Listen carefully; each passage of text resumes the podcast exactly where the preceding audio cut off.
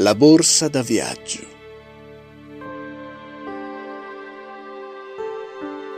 Venne comprata ad un'asta, molti anni fa. Un'asta di oggetti smarriti delle ferrovie dello Stato. Ci andammo per caso, per curiosità, ma quando vedemmo quella borsa fu subito scintilla.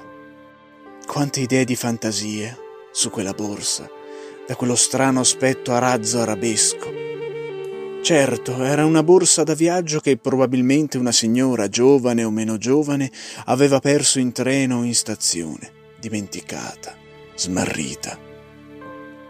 Sembra quasi un romanzo. E chissà cosa aveva contenuto quella borsa.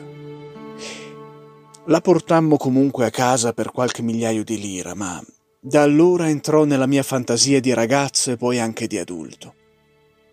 Ogni volta che leggevo un libro di viaggi, lei c'era. Il giro del mondo in 80 giorni. Assassinio sull'Orient Express, scompartimento numero 6, i pirati della Malesia, la grande rapina al treno, Titanic, persino Dracula.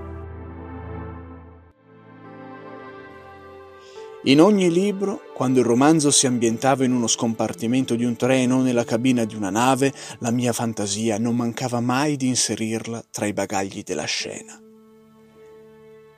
Forse non avrà fatto tanta strada.